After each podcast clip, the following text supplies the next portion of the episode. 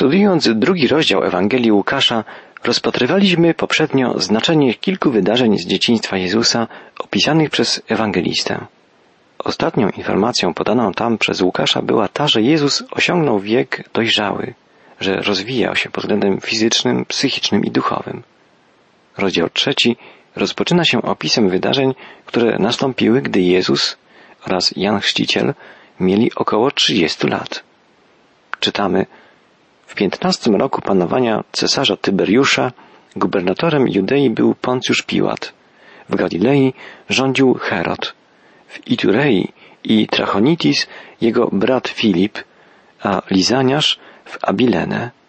Cały trzeci rozdział zawiera bardzo wiele szczegółów historycznych. W pierwszym wierszu Łukasz wymienia pięć historycznych postaci. Pozwala to na dokładne umiejscowienie opisywanych przez Łukasza wydarzeń w czasie. Pamiętamy, że gdy rodził się Jezus, władcą Imperium Rzymskiego był Cezar August. Teraz panuje Tyberiusz. Historycy określają go jako władcę niezwykle inteligentnego, ale brutalnego. Pragnął osiągnąć pozycję niekwestionowanego pana świata. W następnym wierszu pojawiają się dwie postaci. Czytamy, gdy arcykapłanami byli Anasz i Kajfasz. Bóg na pustyni przemówił do Jana, syna Zachariasza. Annasz i Kajfasz byli najwyższymi kapłanami. Dlaczego było ich dwóch? Kapłanem najwyższym powinien być Annasz, ale został złożony z urzędu przez Rzymian. Cieszył się jednak wielką powagą u ludu. Natomiast Rzymianie wysunęli na to stanowisko Kajfasza. To ukazuje, że okupujący Jerozolimę Rzymianie ingerowali nawet w kwestie związane z religią wyznawaną przez podbitych Żydów. Syn Zachariasza, Jan, powinien służyć według prawa mojżeszowego w świątyni, tak jak jego ojciec. Przebywał jednak na pustyni. Zrezygnował z funkcji kapłana. Został Bożym prorokiem. Jan Chrzciciel to niezwykła postać. Przywodzi nam na myśl Eliasza, żył i działał w podobny sposób jak ten starotestamentowy prorok. Przywodził też na myśl samego Mesjasza, bo był tak inny, że wielu ludziom wydawało się, że jest tym, na którego czekali. Jan Chrzciciel był niezwykłym człowiekiem. Znamy historię jego cudownego narodzenia. Zapowiedział je, podobnie jak przyjście na świat Jezusa, anioł Gabriel. O jego dzieciństwie wiemy tylko tyle, że było niezwykłe. Już jako chłopiec przebywał na pustkowiu. Później spotykamy Jana już jako proroka i kaznodzieję.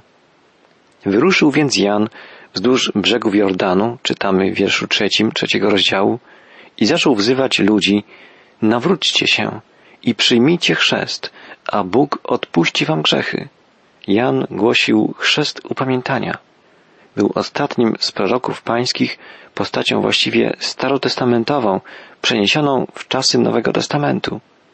Jego wygląd jest niezwykły. Nosi odzienie z sierści wielbłądziej skóry, ma długie włosy, jest nieogolony. Żywi się szarańczą i miodem leśnym. Niezwykły jest więc jego ubiór, wygląd i pokarm, którym się żywi. Niezwykły jest tryb jego życia. Zakończy się to życie tak jak życie wielu proroków. Jan zostanie stracony. Głos proroka zawsze przyjąć jest trudno. Ludzie nie chcą słuchać kogoś, kto przekreśla ich filozofię życia, kogoś, kto prześwietla ich myśli. Gdy chce się być popularnym, trzeba głosić to, czego oczekują masy. Ludzkość nie chce słuchać głosu Boga, szczególnie gdy Bóg dokonuje osądu ich postępowania. Poselstwo Jana jest bardzo mocne. Czytamy, stało się to, co zapowiedział prorok Izajasz w swojej księdze. Głos rozlega się na pustyni. Przygotujcie drogę dla Pana, prostujcie przed Nim ścieżki. Zasypcie wszystkie rozpadliny, zniwelujcie góry i pagórki, wyprostujcie kręte drogi, a wyboje wyrównajcie. I wszyscy ludzie zobaczą, że Bóg przychodzi na ratunek. Ludzie tłumnie przychodzili do Jana, aby ich chrzcił, a on tak do nich mówił. Wy, podłe gady, nie myślcie sobie, że uciekniecie przed nadchodzącym gniewem. Trudno sobie wyobrazić, co działoby się w którymkolwiek z kościołów dzisiejszych, gdyby w niedzielny poranek rozbrzmiały w kościele słowa plemię żmijowe, podłe gady, Poselstwo Jana jest jednak ciągle aktualne. Upamiętanie człowieka jest konieczne dzisiaj nie mniej niż za czasów Jana Chrzciciela. Wydaje się, że krętych dróg, wybojów, dolin i pagórków jest o wiele więcej niż wtedy.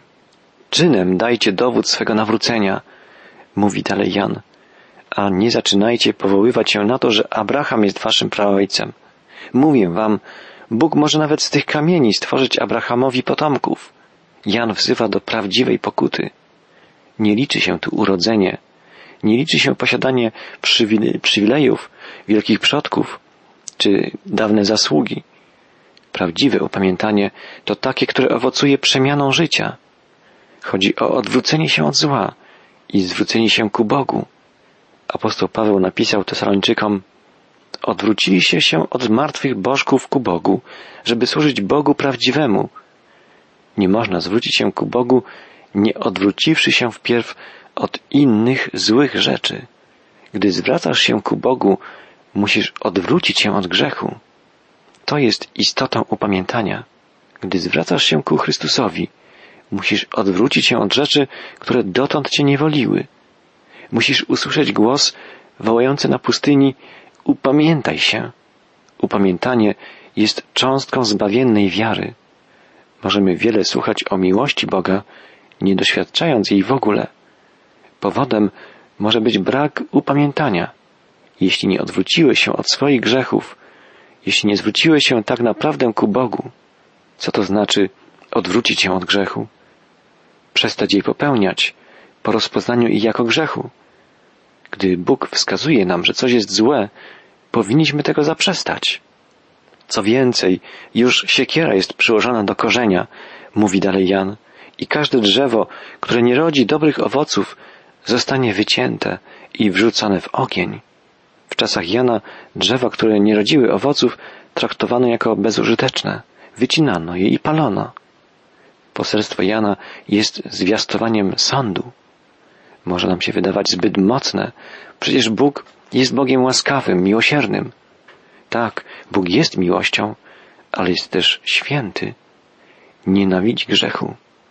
Bóg posłał Jana, by przypomniał o tym ludziom czyniącym zło. Izrael nie rodził owoców, których oczekiwał Bóg. Dlatego musiał usłyszeć słowa o siekierze przyłożonej do pnia. Dzisiaj podobne słowa do nas, chrześcijan, kieruje Jezus Chrystus. Ludzie tam zgromadzeni pytali, czytamy dalej, co mamy robić? Odpowiedział im tak, masz dwa ubrania, podziel się z tym, co nie ma. Masz co jeść, podziel się z drugim.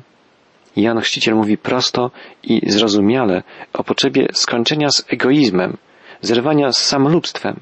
Żyjemy tylko dla siebie, gdy nie dzielimy się z bliźnimi potrzebującymi pomocy. Potrzebujących jest wielu. Współcześni to ubodzy, chorzy, bezrobotni, bezdomni, samotni, starzy. Przychodzili także celnicy, czytamy dalej, aby ich chrzcił i pytali go, nauczycielu, a co my mamy robić? Powiedział im, nie pobierajcie więcej niż się należy. Celnicy, poborcy podatków byli i są nielubianą grupą społeczną. W tamtym czasie ich niepopularność potęgował fakt, że byli przedstawicielami rzymskiego okupanta.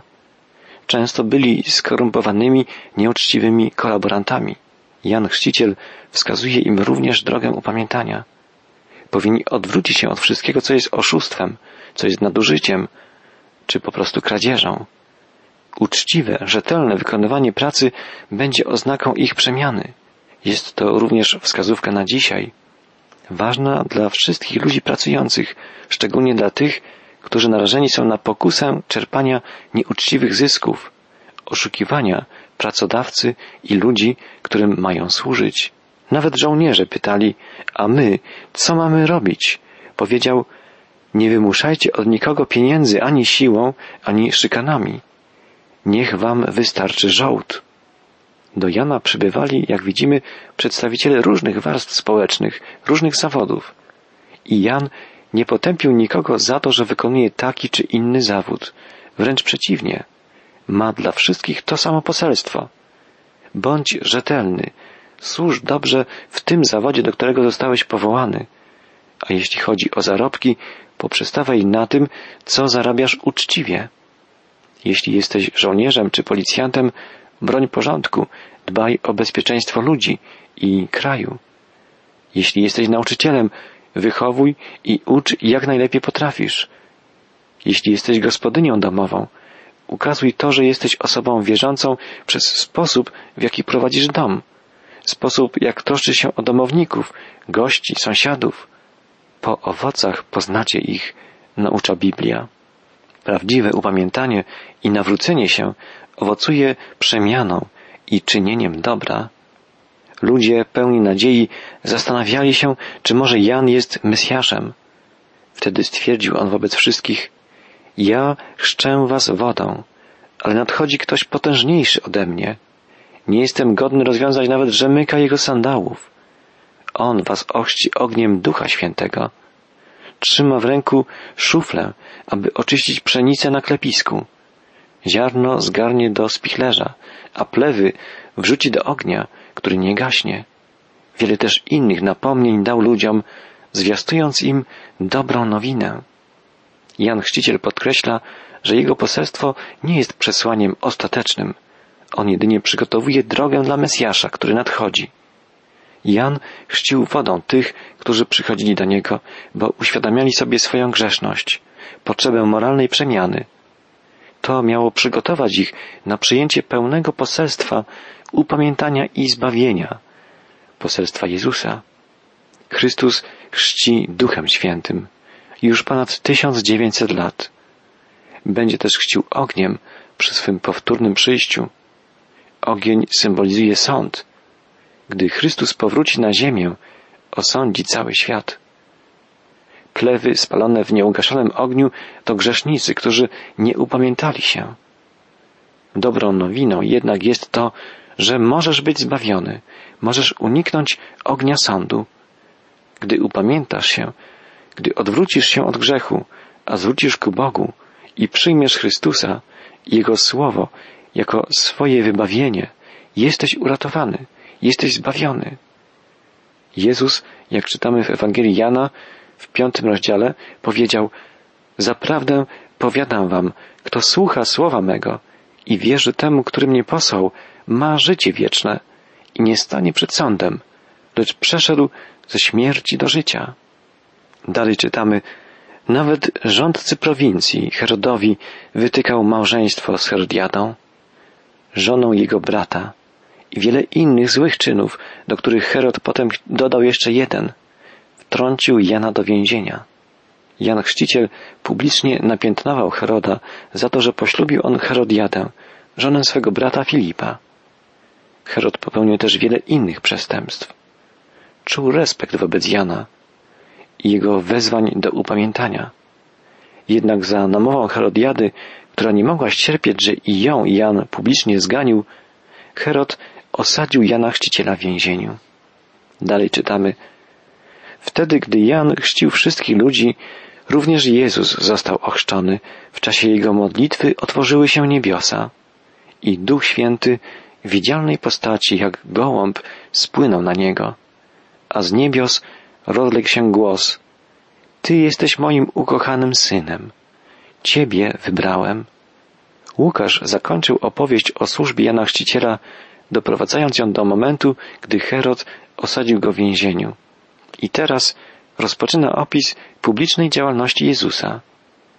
Dlatego najpierw w jego Ewangelii czytamy o uwięzieniu Jana Chrzciciela, a później o chrzcie Jezusa. Kolejność tych wydarzeń była odwrotna. Chrztu Pana dokonywał przecież Jan. W czasie chrztu Jezusa objawił się wszechmocny, trójjedyny Bóg. Duch Święty zamanifestował swoją obecność, stępując na Jezusa w postaci cielesnej, przypominającej gołębicę, a z nieba rozległ się głos niebiańskiego Ojca, poświadczającego, że Jezus jest Jego umiłowanym Synem. Końcową część trzeciego rozdziału Ewangelii Łukasza wypełnia rodowód Jezusa. Jest to rodowód ze strony Marii, matki Jezusa, mimo że zewnętrznie sprawia wrażenie rodowodu Józefa. Prawdopodobnie Maria nie miała braci i była dziedziczką, więc Józef wszedł w prawa i przywileje synowskie w stosunku do Helego, ojca Marii. Dlatego i w tym rodowodzie pojawia się jego imię, imię Józefa. Właściwy rodowód Józefa podaje jednak w swojej Ewangelii Mateusz. Jego linia genealogiczna rozpoczyna się tam od Abrahama i biegnie poprzez Dawida i jego syna Salomona do momentu narodzenia się Jezusa. Mateusz wykazał więc, że Jezus posiada prawny, legalny tytuł do tronu Dawidowego. Pamiętamy, że celem Mateusza było wykazanie Żydom, że Jezus jest ich królem. Rodowód podany przez Łukasza jest inny. Jest jak gdyby rewersem, odwrotną stroną medalu w stosunku do rodowodu podanego przez Mateusza. Linia genealogiczna Marii biegnie również poprzez Dawida i jego syna Natana. W żyłach Jezusa, jako człowieka narodzonego z Marii, płynie więc krew Dawida. Również i z tego tytułu Jezus ma prawo do tronu królewskiego. Łukasz podkreśla, że Jezus jest cielesnym potomkiem Dawida. Jego rodowód rozpoczyna się od Adama, pierwszego człowieka. Nie może być wątpliwości, że Chrystus, Syn Boży, narodził się jako człowiek. Czytamy, kiedy Jezus wystąpił publicznie, miał około 30 lat. Uważano go za syna Józefa, którego ojcem był Heli. Czytamy w tym wierszu o synostwie. Znajdujemy tu słowo syn. W rzeczywistości ani Jezus nie był rodzonym synem Józefa, ani Józef rodzonym synem Helego. W pierwszym przypadku chodzi o uznawanie Jezusa za syna Józefa ze względu na to, że narodził się w jego rodzinie. Stąd Łukasz pisze, że mniemano, że Józef jest ojcem Jezusa. Jezus narodził się za sprawą Ducha Świętego z dziewicy Marii. Józef był ziemskim ojcem Jezusa jako mąż Marii, opiekujący się rodziną, troszczący się o Jezusa w jego latach dziecięcych i młodzieńczych. Natomiast Heli był ojcem Marii, a nie Józefa. Ale jak wspomnieliśmy, Józef wszedł w prawa i przywileje synowskie w stosunku do Helego jako mąż Marii.